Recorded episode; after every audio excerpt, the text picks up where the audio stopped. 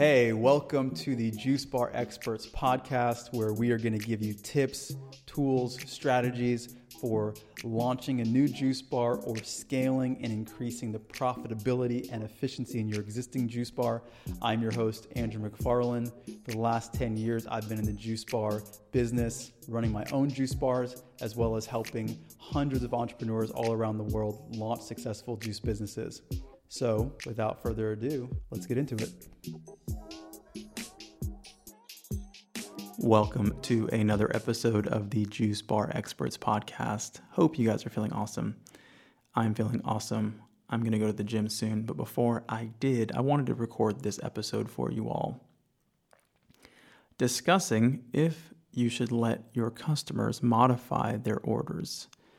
Now, this can be a bit complicated if you do choose to go down this pathway.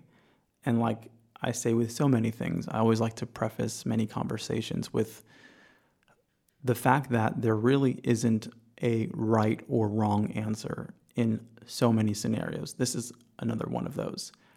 It really is just a matter of your desires. I know that there are businesses that decide that they're not going to let customers modify orders at all, and that is their prerogative. Um, and it's up to them in my personal perspective, I do think it is beneficial to allow customers to modify orders. And I want to share throughout this episode a lot of the things that you have to think about and challenges that might come up if you do not do this correctly. Because it the reason a lot of business owners don't like to do this, if you ever walk into a place and find out that you can't modify orders, it's because it's not easy, it's complicated. And a lot of times things can get messed up for the customers and then also for the business. And it's just a whole mess. So I want to share with you some things that you have to think about that are critical if you are going to let customers modify their orders and how to overall just approach this part of your operations in a way that is graceful and allows your customers to have an experience that they love and that is beautiful for them. So, First, I want to paint the picture of how this whole thing could go wrong, and I'm, uh, then I'm going to point some things out that uh, you can learn from this scenario. So let's say someone walks into your space and they want to modify a juice recipe. And they say to your retail staff member, Hey, I really like the sound of that green power smoothie. But instead of cucumber, can I actually replace it with kale? Uh, and instead of um, apple and banana, let's just go with avocado. And your staff member says, Yep, sure, no problem. The price is normally $8. They charge them $8 for it. The customer receives their smoothie. Hopefully, not too long after that, they drink it and say, "Oh, I don't like this. This tastes this tastes bad. I'd like to return it." So, a couple things are going on in this scenario. The first thing is that let's say they decide to replace cucumber with kale. Now, generally speaking, cucumber is what I would call a base ingredient, whether it's cucumber juice being replaced with kale juice or it's actual whole cucumber that's being blended with whole kale.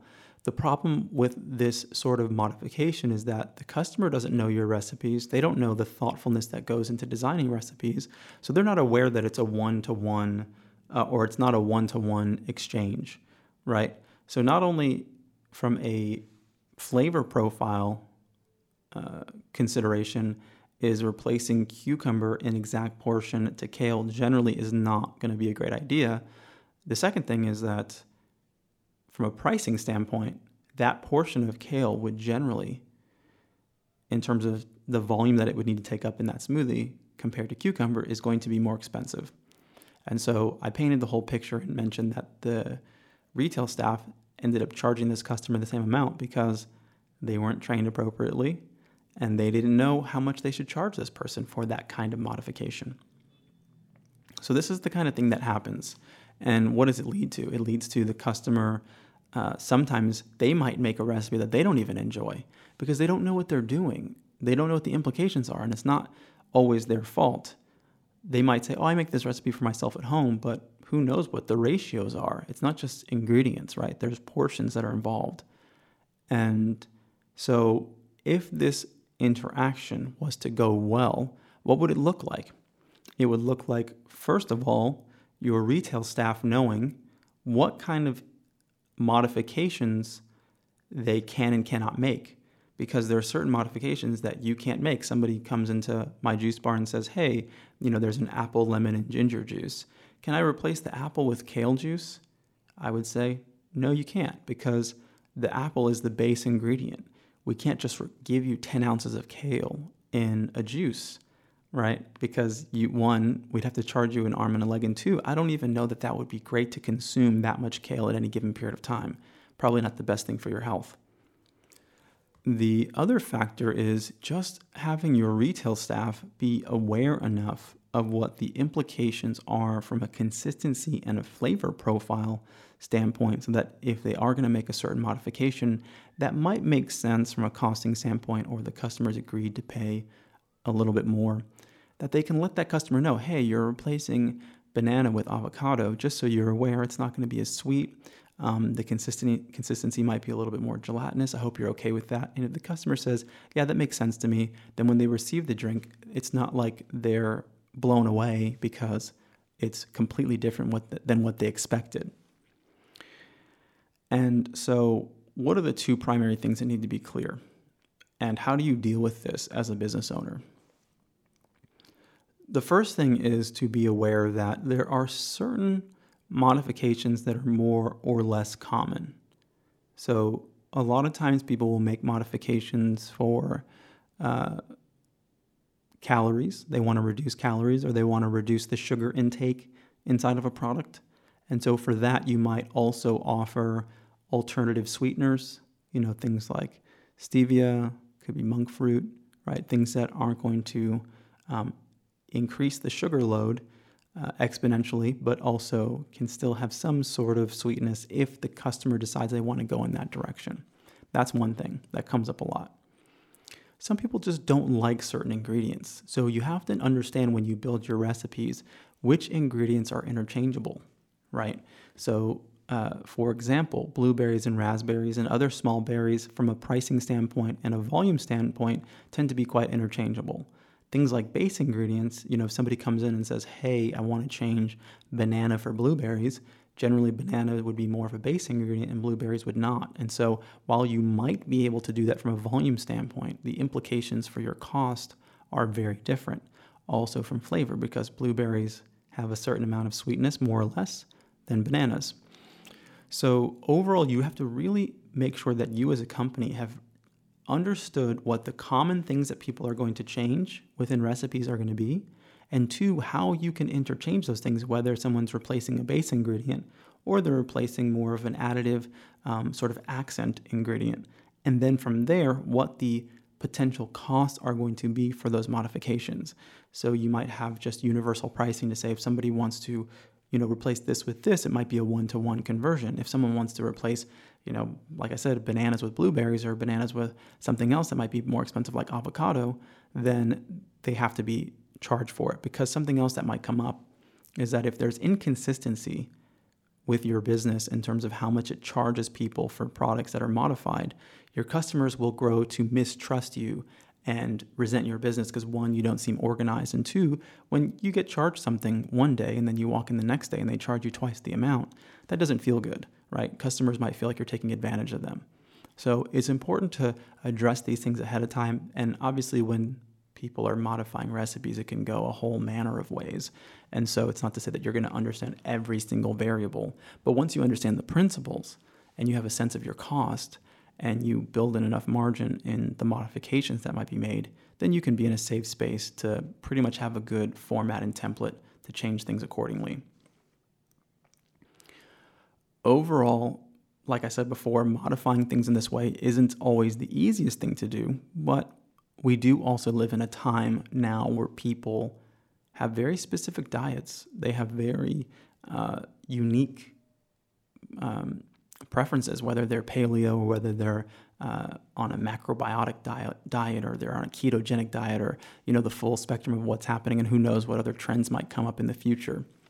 And so, because of that, it's really good to be prepared as to how you might be able to assist your customers in finding the right product for them and then charging them appropriately for that.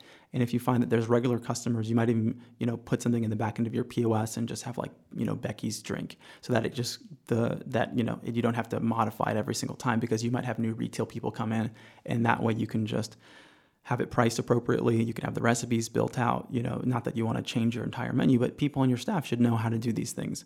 And so, like I said, it's not always the easiest thing to do, but it can be beneficial. And you want to make sure you think about these things ahead of time so that you're not trying to do this on the fly and then making mistakes that the customers were going to blame you for later because really it's not, you know, it's not the easiest thing to do, but sometimes customers don't have a lot of compassion for that. You know, they paid $10 for a product and if they get it and it's not really what they were thinking about, then you may have to remake it or you might lose that customer. And so this conversation is, is kind of a different conversation to upselling and adding things to drinks, which is similar but different. And I'll just touch on it briefly. And maybe I'll do a whole episode on this because I think it is a, a big topic and it's an important topic. But when you're adding something to a drink, you're not really modifying it. So you, it's like you have a consistent foundation and you know what your upsell costs are. So if you're adding mint to a drink or ginger or cinnamon or cayenne pepper or whatever it is, the foundation is staying the same and then you're just upselling a certain amount. When you're modifying something, you might be changing the entire flavor profile of that product. And therefore, it's a little bit more varied in the number of ways that it can go. Um, and so, in that way, I, I kind of make a distinction, even though the principles may have uh, similarities. So, I hope this has been helpful. I hope you guys um, at least have clarity whether this is something that you want to take on or don't take on.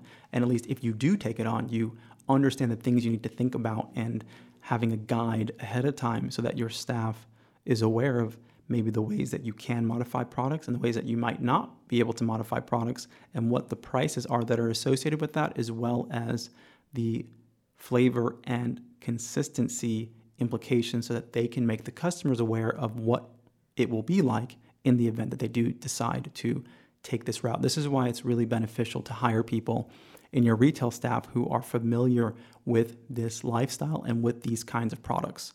So that's all I'll say for now. I hope this has been valuable. If you guys need support with developing any part of your business, you may or may not know, but we run a full spectrum development firm. You can reach out to me personally at andrew at startajuicebar.com. That's andrew at startajuicebar.com. Be happy to talk about how we can help you with your full spectrum business development. Until next time, this is Andrew McFarland with the Juice Bar Experts podcast. Hope you guys are happy and healthy, and I'll see you at the next episode.